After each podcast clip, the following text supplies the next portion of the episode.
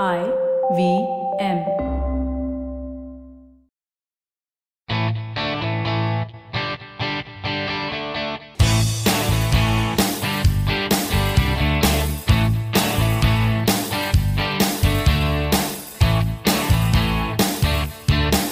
Hello and welcome to a brand new episode of the Musafir Stories, India's very own travel podcast, where each week we discuss the story of travelers in their own words and relive their experiences with you, our listeners.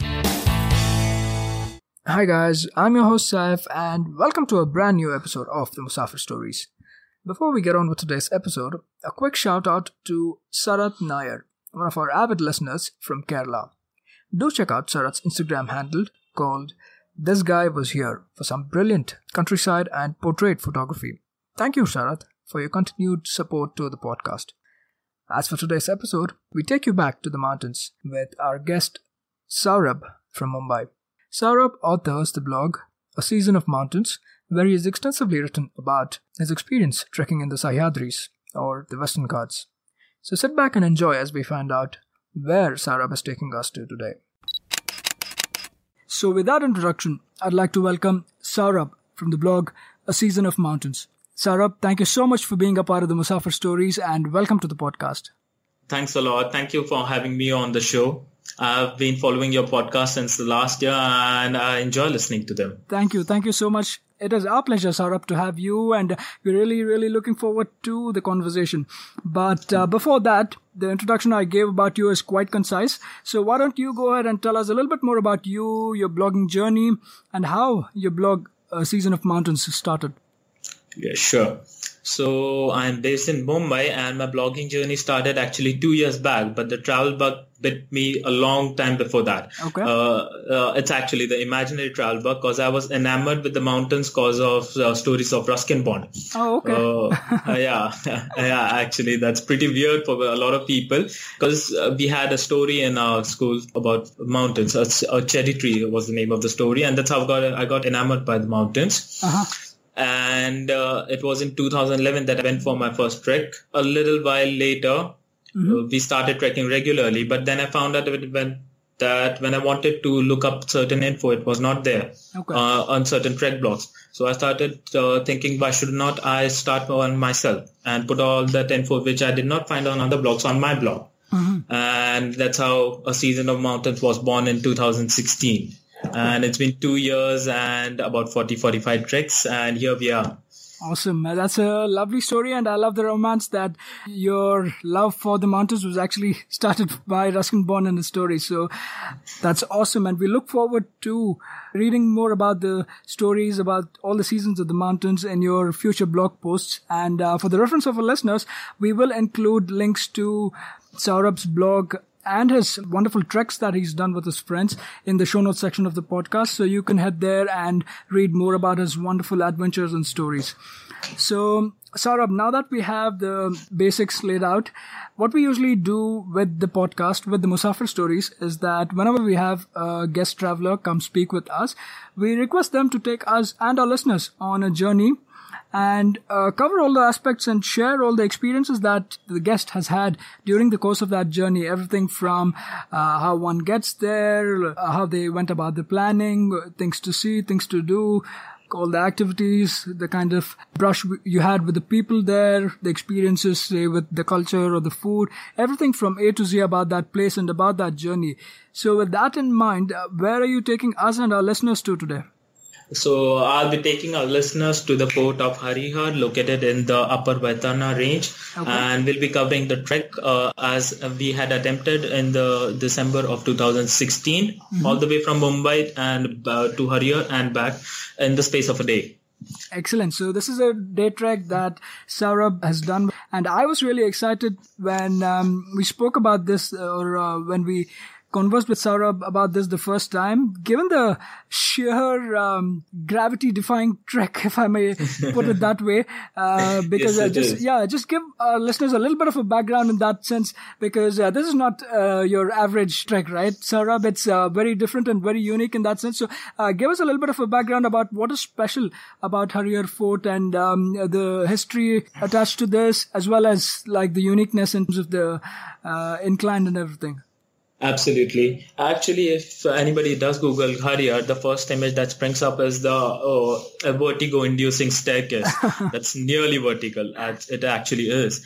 And that was the thing that attracted me to uh, Harihar in the first place. Harihar is actually a fort in the Upper Vaitarna range, Right. and uh, I'm not too sure, but according to what I have read, it was built during the uh, Yadavas of Devagiri dynasty, which uh, which stretched from 800 AD to 1300 AD. So we are looking at an 800 to 1000 year old fort, Wow. Okay. and it has quite a lot of history attached to it, and that is partly due to its uh, peculiar location. We'll touch upon that in a while. Okay. So it has actually changed a lot of hands over the years, from the Yadavas to the Mughals to Marathas, and eventually to the Britishers. Right.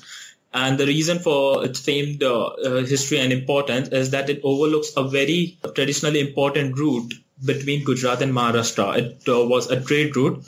Uh, that was the basic reason behind uh, building it in the first place because whoever controls the forts, the passes and stuff controls the region. That is how the dynasties came to uh, value the fort and that is how people tried to conquer it in the first place. So wonderful. That's some history. So I just was curious as to who you went on this trek with. Uh, actually, we have, I have been trekking with my friends uh, ever since I started trekking, and that's how I prefer it. And uh, this trek especially was planned with close friends of mine, Okay. uh, who are the ones who regularly go on treks with me. So there were six other people beside me. Okay, so this is like a big-ish group. So I'm sure you had a lot of fun, and um, I can't wait to hear all the lovely stories that you guys experienced on this trek. Uh, what time of the year did you say you decided to travel? Uh, we actually uh, traveled in during December of 2016, so that comes as winter, uh, winter in the Indian uh, subcontinent. If somebody is planning to visit Harihar, it can actually be done all year round. Uh, monsoon is actually a very good time to visit Sure. if one is an experienced trekker, because the uh, steepness and the challenges of the fort actually increase manifold during the monsoon season because it's windy and it's rainy, and so you are dealing with a lot more factors which can affect your safety. Absolutely. Uh, one has to note, take note of that. Lovely. Now that you've given us a little bit of a background on this, why don't you go on and tell us a little bit more about the point when we have gotten to like the day of the trek or just the day before the trek? Wh- What does one need to kind of say prepare in terms of fitness or the level of the trek? Uh, how, how difficult is this trek?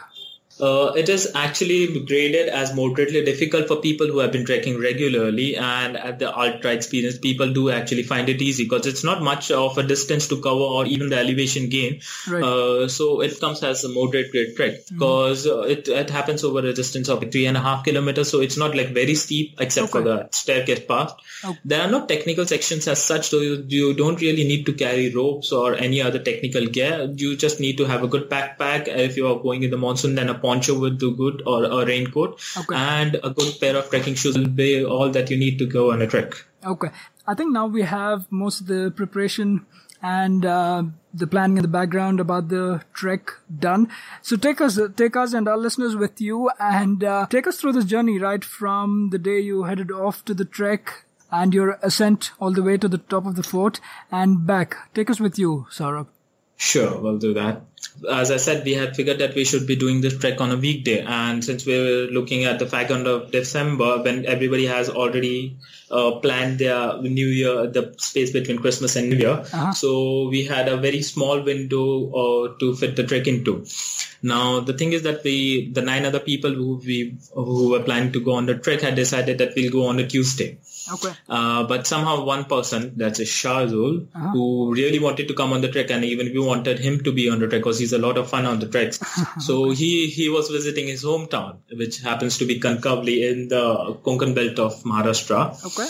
And he had some work, and he was not going to be able to travel before Monday. Hmm.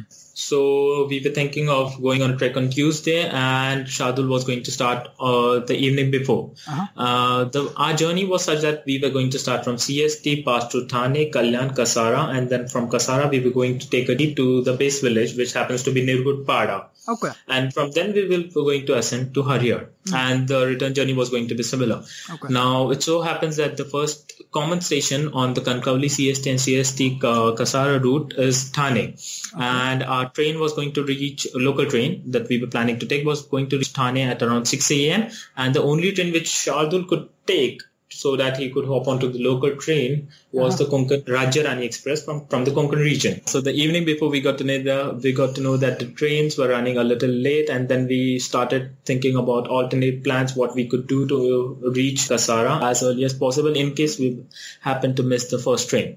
Okay. So we stayed up the night, kept a tab on the running sets of the train, and thankfully the train did cover up the delay past Rani and reached Thane on time. Okay. And uh, just then, the first person of our group who starts the furthest, which happens to be Anupama, started from CST. Okay. And and then we met at Thane and boarded on the, the local train. And that's how our trek actually began. Okay, so even before uh, the trek began, uh, there is a happy ending or uh, a happy beginning, if I if I could say. A crazy happy beginning, uh, if I can put it that way. Absolutely. I was wondering if it'll turn out to be uh, like a nightmare. Uh, reminds me of the movie Oh, Jab, Jab We Met, right, where she keeps missing trains and all of that. Uh, so Yeah. um, actually, if I, I think if I had dozed off that night, I would have actually got nightmares of missing that train. so it, it would have been very close to that movie, yes. that's wonderful. So now you guys are all united or reunited, if I may, Yes. and uh, now you're ready to make your journey onwards towards Kasara. You said. Yes, absolutely. We were ready to rock and roll, and then we were stuffing our mouths because, as usual, because as you know, we were starting very early, and that have that one of the trade-off that of starting very early is that you don't have the chance to have a proper breakfast. Right. So we use the ultra long train journey. It uh, it takes about two and a half hours to travel from CST to Kasara. Oh, So we okay. used that journey to have a breakfast in the train, Uh-huh. and we reached Kasara at daybreak. That was about seven thirty Okay. and our plan route was such that we were going to take shared jeeps from Kasara to Kodala and from Kodala to Nirgudpada. Okay. That was our plan. So when we came out of the station, we started looking for uh, sharing jeeps to take us to Kodala, and from then we were planning to go on to Nirgudpada. Okay. And Was there a twist here as well, or uh, everything per plan? plenty. Uh, this this trip is actually memorable for all the things that did not go to according to the plan. I, I really can't say for all the wrong reasons, but uh, it looks like all the fun reasons. yeah absolutely. They were. So what happened is like we uh, we came out of the station and all the cabbies started hounding us. The, as i said kasara igatpuri and these are the main transport hubs. So you get a lot of cabbies standing there trying to woo passengers into their cab for taking them into various destinations Sure. so we as soon as we stepped out of the station we got started getting hounded by the cabbies for nashik but we were looking for a tri- uh, jeep to kodala Okay. and that's when a certain cabbie approached us and he asked us where do we want to go and we told him that we wanted to Kodala and he said like from Kodala where, where on to Uh-huh. and we told him we plan to trek to Har- Harihar and for that we need, need to reach Nirgudpada. Right. Now it so happens that I'm talking about the 2016 rates from what I had researched and what I found out. Hmm. Like it takes you 50 per, 50 rupees per seat to reach Kodala from Kasara and again from Kodala to Nirgudpada it takes you another 50 rupees. So we are looking at a 200 rupee round trip. Okay. So we told him that, and he said, like, "Okay, fine. How many people are you?" And we told him that we were about seven people because two people could not make it to the trip. Right. So he said, "Okay, fine. I have an Omni, and you can hop onto it, and we, I'll charge you a lump sum amount of two thousand rupees for the round trip." Okay. and then we did, uh, spoke amongst ourselves and decided, "Okay, fine." So there are transport issues at Pada for returning Okay. because uh, it's a, it's a very nondescript village of the region.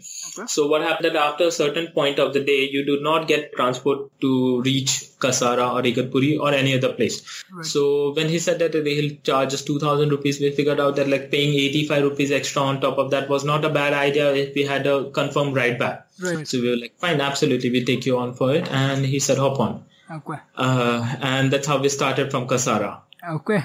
So uh, before starting the journey, he was like, we were, start, we were planning to sit in the Omni and he was talking to another cabby in hushed tones. So that is when I like, like that, that Bollywood thing is that it started like reading its head up like, okay, fine, guys, maybe there's something fishy going on here.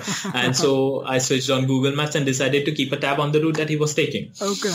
and uh, since everybody was hungry, we told him that uh, maybe if you could, uh, if you could stop on route to have a quick bite, it would be great. And he said, absolutely. Okay. So we start from Kasara at 8 a.m. Uh, he's uh, traveling at a good speed and about 10 minutes into the right, uh, we are taking the highway. And suddenly he veers onto the left and takes a Kacha road.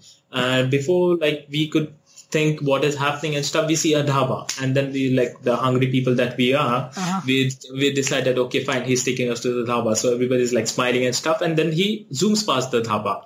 okay. And then we're thinking, what is he up to? And he's like, it happens in the movies, like he, he's traveling at a great speed and suddenly he breaks, brings it to a uh-huh. grinding halt. Okay. Right behind a dilapidated structure. Okay.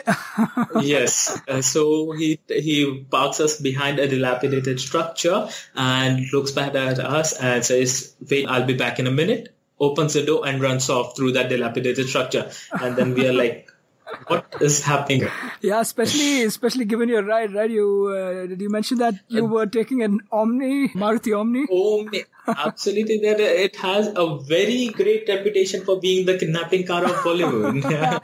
absolutely, that's where that's where I was getting to. Official yeah. kidnapping car of Bollywood. Yes.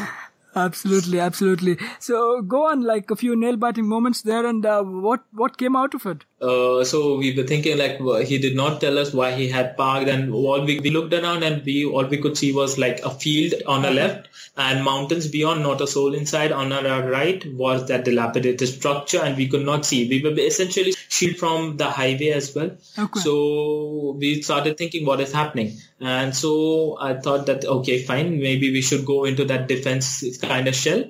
and so I brought out my Kada. Kada okay. is basically the holy bracelet, holy solid steel bracelet of the Sikhs. Sure, yeah, I've seen that. And so me and Manish, we walk out of the car and into the dilapidated structure. Uh-huh. And as we walk into it, and the and everything that is wrong starts creeping up into my head because I see like mossy walls, uh, piles of furniture at one end of the room. It's a dingy room, no no lighting, any any such thing. Okay. It's like shit, this thing's might this might be a bad thing. And then me and Manisha looking at each other, and then we can't find Milind Bhav. Milind Bhav was the name of the cabbie. Okay, okay. Uh, we have no sight of Milind Bhav. We can see the dhaba across the, across the structure, ah. and then we decide that we should go back to the cabin, decide what to do next. Right. So we walk back to the cabin. Everybody's come out, and they're wondering what on earth is happening over here. Uh-huh. And just then, Milind Bhav huffing and puffing, running all the way from the dhaba, clutching a few notes in his hand. Okay. And as he saw, he saw our faces, and it might have struck him that okay, fine, these people are thinking fearing the worst. So as soon as he approaches the guy, he's like, it's a gas bharaichya. He's a Maharashtrian. Okay. So he says gas bharaichya, which is basically I refuel the car. Ah, and uh, saying that, yeah, and he's saying that he rushes to the back of the car and opens the dicky. And we, at this point of time, we are still not trusting him. Right, right. Because like, who does this? Like, actually, uh, at least stand for a minute and tell us what's happening happening. Right. Yeah, it uh, really sounds like a madhouse at this point, but I'm just glad that everything is ending um, on a happy note. Yeah, it is. At that point of time, we were very relieved, laughing at our foolishness, and decided maybe let Milind Bhav carry uh, carry on with his refueling and go grab a bite in the dhaba. Awesome! I'm really glad, and uh, the suspense ended well, so that's a good thing. So now, after having a quick bite, how far away are we from um, uh, Nirgudpada, did you say? That was the name of the base village? Yes. Okay. Yes, that's Nirgudpada, and we were about like 40 kilometers from the Nirgudpada, but the rest of the journey was uneventful. Once we started uh, back from the dhaba, for a change, we covered the uh, yes. yeah. So we covered the rest of the journey in quick time, and we were at, at, at 10 a.m. We were right at the base village, looking at the mighty fort that is Harihar. Awesome. So, uh, give us a little bit of a description as to what you see when you get there. Like, um, are there mountains all around, or this is uh, like a solitary mountain fort that you're looking at? How no, is the view actually, around? So, Harihar is not a solitary mountain as such. It is located in the upper Vaitarna range, or also known as the Trimbakeshwar range. Right. So uh, it is actually a cluster of mountains running in the, the east-west direction. Uh-huh. So the first mountain that you uh, that you see while reaching Nirgud Pada happens to be Utwad. It's a mountain Okay. followed by another fort which is Bhaskar Gad or Mm-hmm. also known as Bhaskar. Okay. Passing that, you reach Nirgud Pada and standing in front of you is the mighty fort known as Harihar. Sure. Uh, there's a straight cliff. As soon as you reach Harihar, what strikes you is the almost straight cliff of Harihar that uh, that is like bang opposite Nirgud Pada. And it is famous too. Uh, actually, in 1986, the famous mountaineer Douglas Scott Uh-huh. climbed it. Okay. So in 1986, he climbed it, and after his name, it started becoming known as the Scottish Kada. Okay. Kada is basically cliff in Marathi. Okay. So uh, once you reach Pada, you see called Scottish Kada. And if you turn around, you see a plethora of other mountains. You have Brahma Hill, Kapada Hill, and then you have uh, uh, Brahmagiri, Bandar Durg, and there's Satsha Hill. Uh, plenty of mountains and plenty of other places to visit as well. So yeah, you stand in Nirgud Pada and you're surrounded by mountains on all sides, and it's a blissful sight. Mm-hmm. Uh, so, we started from Nirgud Pada and passed Kotamwadi, which happens to be a hamlet a little further of Nirgud Pada. And then we started our scenic walk through the paddy fields. It takes about like a kilometer, that's about 15 minutes of walking before the actual uphill trail starts. Okay. Okay. Uh, rest of the part until the Harihar Fort steps is not that uh, long. We reached at around 12.30, I guess. We were uh, looking at Harihar Fort head on Okay. and the famed staircase as well. Yeah. Now, it so happens that I'll like to touch on why this staircase is actually so famous. Now, when the when the forts were being acceded to the British Empire back in the uh, 18th century Right. and the 19th century, uh, one one strategy that the British employed to make sure that the forts were not again used against them was to destroy the entrances of the fort. So that is how a, a lot of the forts in your in your Sahyadri belt do not have proper entrances because the British did what the British did was destroy the main entrances to the fort so nobody else can take control of the fort and control the region after that. Hmm, so uh, Captain Briggs was the officer of the British Army who was in charge of destroying the entrance to Harihar Fort. Okay. But legend has it, and it has he has actually left a very detailed account of this. When he went there along with his troop to destroy the entrance of the fort, he actually got so awestruck by the beauty of it. The you have like 60, 61 meters of almost straight staircase, rock cut staircase, beautifully carved into the mountain. Yeah. That he he decided that he would not he would not destroy it at any cost. And so he orders his troop backs, and that is how we have the beautiful sight greeting us today. Wow. Yeah, that's some story, right? Uh, as as you mentioned, uh, these steps that are at almost an incline of what 80, 80 degrees, yes. Uh, see, uh, various accounts put it at 60 to 80 degrees, but I'll say it is closer to 80 degrees. At least that is what it feels like while you're climbing or descending. Right. So, so uh, it's almost like you're uh, climbing on a vertical ladder, literally. And given that Uh, these are rock cut steps, especially during the monsoons and all, it's uh, really an ad- adventure in itself, right? It is because you're looking at uh, steps of like two feet high, Yeah. and then you have a valley valley behind you, and almost vertical steps. It gives you an adrenaline rush like nothing else. Absolutely.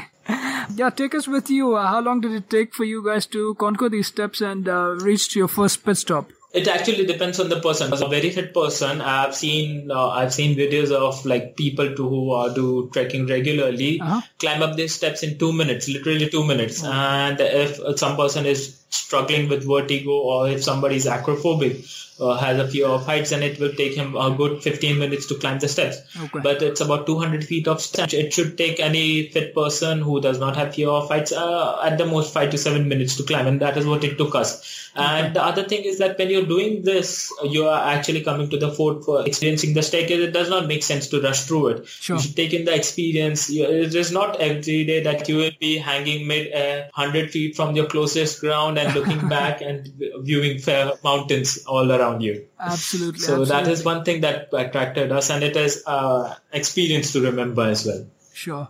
Uh, once at the end of these five to seven or ten minute uh, climb, uh, what's the first point you reach, Saurabh?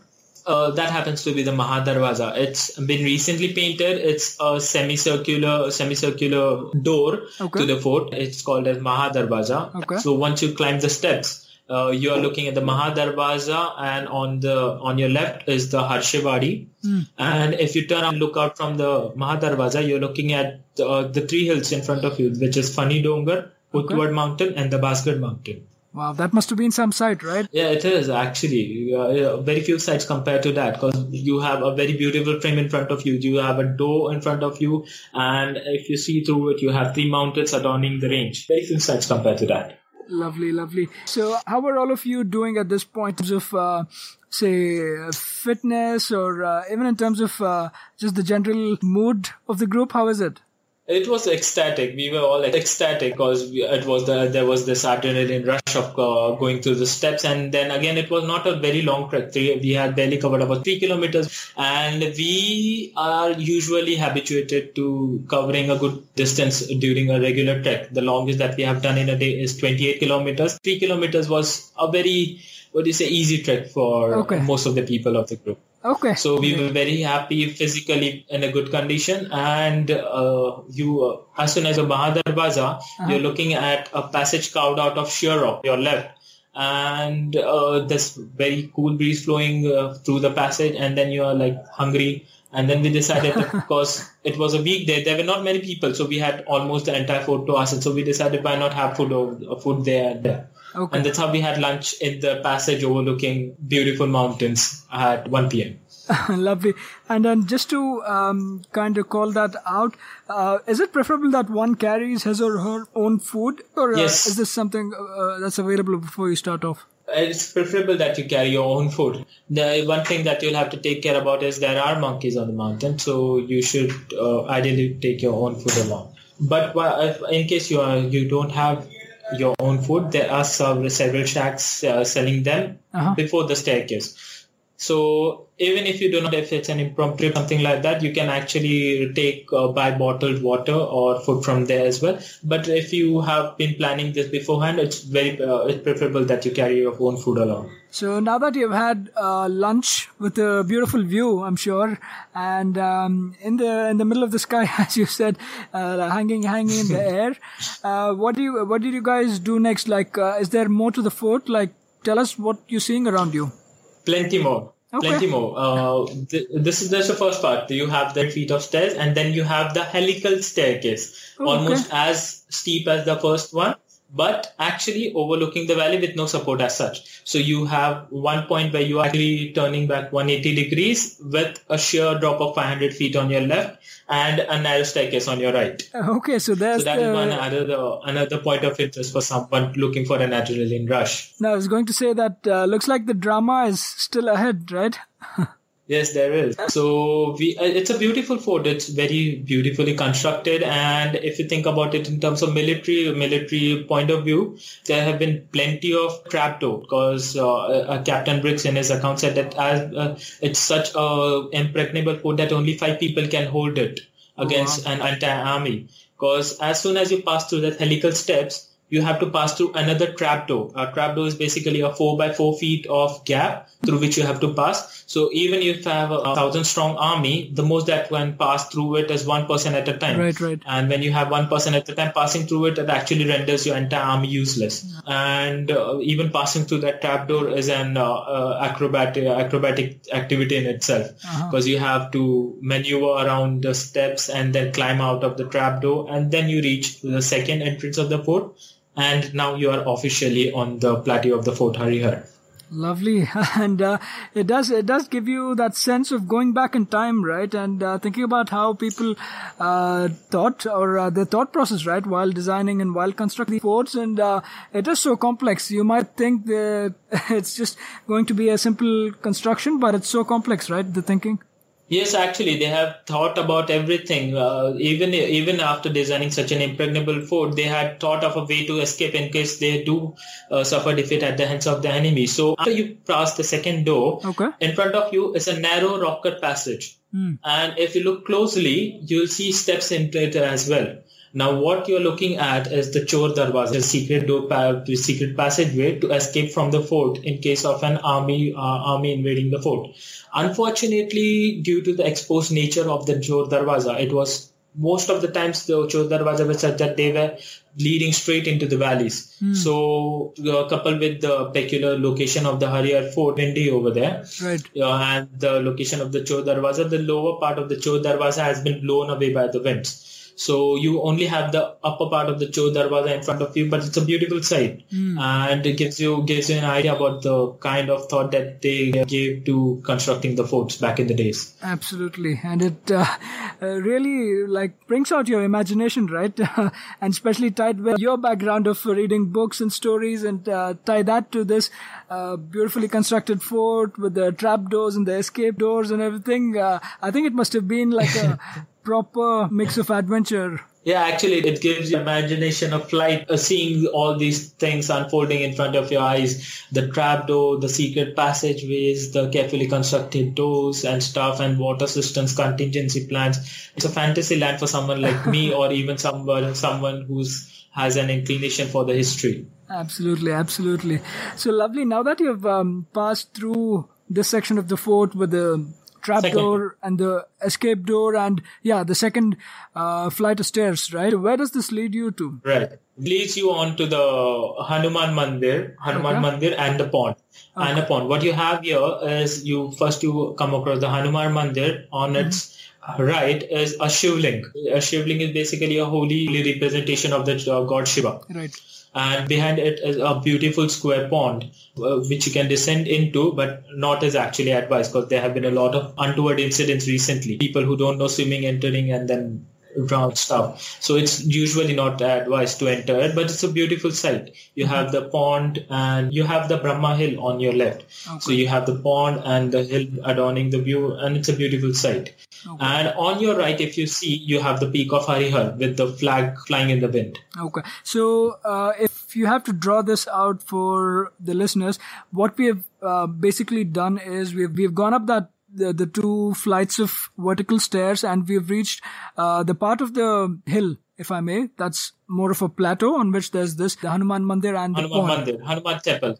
So we are looking at the Hanuman Temple and the pond behind it, and on our right uh, is the peak of Harihar. Now, if somebody is uh, some want uh, wants to explore the fort, they can actually pass the pond, and there's a trail leading to the only structure remaining from the olden days, which happens to be the Koti. Okay. Uh, Koti is basically a storage room. Uh, some places, some accounts refer to it as the palace as well, but I doubt it is a palace because it was a basically a military stronghold. It's a beautiful structure, beautiful square rectangular structure, and it has a partition in the middle of it. So more like a garrison, Well- probably, right? Garrison, yes, uh, used for storing ammunition back in the days. Okay. So you you can enter it through a very small window. It's clean right now, as far as I know. Uh, at least was when I visited. It's a different experience to be in there. Claustrophobic if somebody is like not used to small places, but the people who have been trekking regularly are used to like walking into the caves and stuff. They are, they'll enjoy it. It's a it's a different experience. The light filtering through the window and uh, the small space, but it's beautifully constructed from the inside. So you can visit that, come back out again, and there are a few more ponds, water systems actually Okay. beyond the Koti. And uh, as you reach the western end of the fort, you can see uh, the rest of the upper Vaitarna range in front of you. Okay. And then, uh, so uh, how much right. more higher are we talking about? Five minutes, five minutes at the post. But once you once you are at the western fort, you turn back round and take the other trail, which will lead you to the peak of the fort. It's a five minute trail. And as soon as you are, the, uh, there's a rock patch before you reach the highest point of the hill. So you're standing at the ro- standing at the base of the rock patch. There are two very simple patches of about five and five to six feet. Uh-huh. Anybody can do it with no experience of rock climbing whatever. Pass them and bingo, you're on the top of the fort, enjoying a panoramic view of the surroundings. Lovely. Tell us, tell us. I mean, uh, you you probably made it really quickly there, given the experience you guys already have with trekking. But uh, how's the how's the view there, and how's the feeling? I mean, finally accomplishing something that you had come for, reaching the top of the fort. It is lovely, actually. Uh, whatever whatever you do, the lure of summits is something that can be put into words. Like standing on top of the place and seeing everything you is a different experience altogether. And uh, standing there, even in the afternoon sun, we were so happy that we did not have give a damn about the afternoon heat bearing down on us. and all we could see was beautiful panoramic views. The the dam on the southern side, the beautiful surroundings. We could actually see the both the base villages of the fort at that point of time, the Harshevadi as well as Nirgud Oh, okay. And uh, there's the saffron flag, which is uh, it's called the Bhagwa Bhagwa Jhenda in Marathi. Okay. It is it is a symbol of the Maratha Empire. It is placed on the top of the forts as a pay, way of paying homage to the warrior king of Marathas, Shivaji Maharaj. So it flies high on the fort, and it's symbolic of the peak. So you have the fort next to you, and you're watching the surrounding, and it's a peculiar feeling. It's a beautiful feeling after. Uh, trekking and taking the pains to conquer the fort. Not conquer the fort, climb the fort. I prefer saying climbing the fort because you don't conquer a mountain. The, the mountain lets you climb it. Absolutely, absolutely. That's uh, I think very nicely put. So, how much time did you guys spend there? Uh, we spent about half an hour on the top. Since we were going on a weekday, we had the fort to ourselves, except a couple of other groups, and it was a beautiful feeling. And then looking at the time, we decided it's time to move on and uh, start our descent. Yeah, because you already have that uh, deadline of 5 p.m. by which you have to get back, right? So Yes. uh, you are kind of uh, running against time. So um, how about the descent? Uh, I know you're going back through the same route and all of that, but uh, descent compared to the ascent is a challenge in itself, right? Especially when you are looking at a, a vertical flight of stairs that's almost like 90 degrees. I mean, you didn't travel there in monsoon, but it uh, like throws up its own challenges, right? It is. Descents are always more challenging than the ascent because ascending you are not actually looking back at the exposure. Then again, your body is fresher and then have something uh, looming on your head like the deadline that we had. Sure. So we started down from the peak of the fort and uh, another nightmare of ours, jam on the stairs for we are actually avoiding the weekends happened there. Okay, uh, so tell me a little bit more about that. Yeah, you planned it on a weekday, so uh, you still ran into a jam? Yes, we did. Unfortunately, as I said, this is a trek where almost nothing went to plan, but it's still a memorable one. So what happened is while we were climbing on the uh, climbing uh, the fort, we had spoken with a few of the locals, and they told uh, not many people visit the fort on weekdays, but today there was a group of 50 odd kids who were climbing the fort, who had climbed before us. And as soon as we reached the stairs, we saw the whole 50 p or 50 strong group descending very very very slowly along the stairs and now we are looking at a possible jam and our worst nightmare Oh, oh my god, uh, this, this throws me back a little bit. Uh, now you're saying that there's a group of kids that's also on this fort. Uh, how, old are these kids? And uh, it's a group of 50, you say. So were they on a school trip or something? What was this? uh, they were actually in a summer camp and there were 50 kids and we because this was such a large group we could not see who was leading them but we could speak with the rail lead and who happened to be a very veteran mountaineer Okay. He had climbed AMK and led umpteen number of treks, and he was head of the group who had brought them here. They were part of uh, part of a summer camp, and uh, it was a group called Trek uh, Get Out, if I remember right. Okay. Get Out, yes. Okay, uh, that's very very heartwarming to hear as well. It's uh, it's good that because uh, these days uh, the, the kids I see, like especially the kids of cousins or whoever, they're always in front of iPads and all of that. It's good that some of them are going outdoors and uh, exploring this part of uh, nature, right? It's a good thing that kids are taking to outdoors. Certainly, and especially when you are doing it uh, under the watchful eyes of somebody who's experienced enough to lead them onto it, and with the uh, safety precautions, it's a uh, it's a very heartening heartening sight to see because you have kids being introduced to the nature at an early age, and then you, they can experience the joys that you have in the world apart from the electronic toys as well. and it was a very beautiful sight, but at that point of time, we did not give it a thought because all we could see was people descending very slowly. Yeah, and uh, you were running against the 5 p.m. deadline, remember? So how did you guys deal with it? Actually, we were descending very slowly and we struck up a conversation with the rail lead, the Uh-huh. veteran mountain. We told him that we were aiming to go back by the local train and there was a pickup arranged for us for at 5 p.m. near Nirgudpada.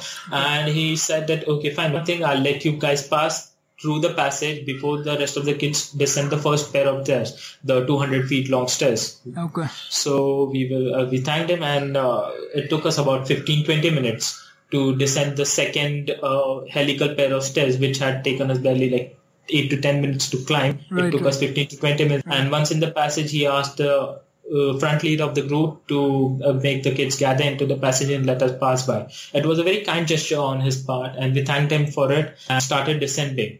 Absolutely. Looks like uh, somebody really level headed because it might easily have uh, cost you a lot of time there, right? Had you we followed were them? actually look we were actually looking at a, an hour at least descending the stairs if we had uh, stuck behind the group. So it was very kind of him and considerate of him. But that is another thing of trekking in the Sahyadris at least. I do not have experience trekking in the other ranges but one thing that I've seen about trekkers in the Sahyadri is that they are always ready to help each other out. It's a very uh, looking out for each other kind of uh, experience that you have on the treks. Uh, the camaraderie, right?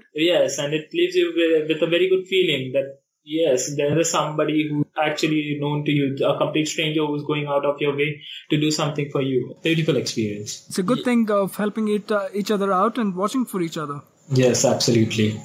Ah, That's been one exhilarating experience, I think, um, more so because it's been a day trip, right? So you've been literally in the middle of the action the whole while, and uh, I'm, I'm sure, given that it was with a group of friends, it would be uh, even more special and uh, more enjoyable. Thank you so much. Thank you so much for uh, taking us around this um, beautiful trail, uh, which is, I would say, not as popularly known outside of the uh, Mumbai or the Maharashtra circuit. I would say so. Thank you for uh, showing that to us. But uh, um, any any more experiences you had around the place or uh, that are available around this place? Points of interest, yes, absolutely. There happens to be the there happens to be uh, quite a few of them. You have Trimbakeshwar, which is one of the twelve Jyotirlings of India.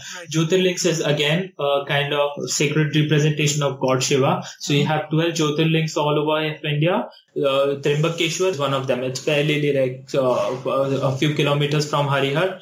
You have Trimbakeshwar, then you have another holy place known as Anjaneri.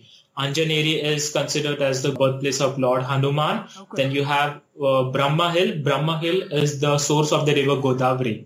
I'm not too sure, but I uh, I have read it somewhere that it is the source of Godavari. At least the Trimbakeshwar region is. So if somebody is looking for a multi-day itinerary, from a trekking point of view, they can certainly do it. They can cover Uttaskar or Bhaskargarh, Harihar, then go on to do Brahmagiri, Bhandardurg, and end with Anjaneri. That's a uh, six-port uh, trek, which should take any uh, any fit trek about three days.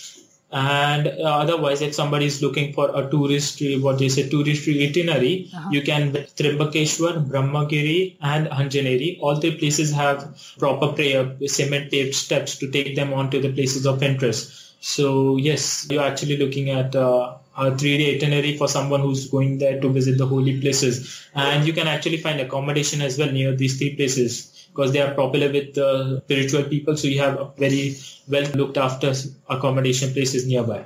Lovely. I think, as you said, uh, though you guys did like a day trip of sorts, uh, for somebody, uh, for someone who is considering like a religious trail or even a fort hopping trail, if I may, right? This I Yes. think serves as a perfect destination or a, a perfect itinerary. Yes, right? absolutely. Yeah. Lovely. So thank you for taking us through this wonderful experience and taking us back in time to this lesser explored gem of Maharashtra that has changed hands between so many dynasties, uh, right from the Yadavas, like you said, to uh, the Marathas, the Mughals, the British. Uh, so something of that sort of historical significance, right? And it stands tall to tell a tale or two. So thank you so much for uh, taking us on this wonderful journey and sharing all of your experiences from that journey. We wish you all the best in your uh, treks and trails. And we look Thank- forward to reading more of your work from A Season of Mountains. Thank you so much, sir. Thank you. Thank you. Thanks a lot, Seth. It's been a pleasure talking to you, and I look forward to listening to more stories on your podcast as well. Thank you so much, Saurabh. That was yet another great episode of the Musafir Stories. If you guys like the show, please subscribe to us on iTunes or Apple Podcasts, Audioboom, Saavn, Pocket Casts, Castbox, Stitcher, or any other podcasting app available on iOS or Android. Please do leave us a review on iTunes. It goes a long way in the show's discoverability. You can also follow us on Facebook, Twitter, or Instagram. We go by the handle The Musafir Stories. Or, if it suits you, you could email us at themusafirstories at gmail.com or visit our website at www.themusafirstories.com for more information. All of these links will be made available in the show notes section of each episode. So here's to more traveling, sharing, and inspiring. Stay tuned for our next episode. Until then, happy travels and goodbye.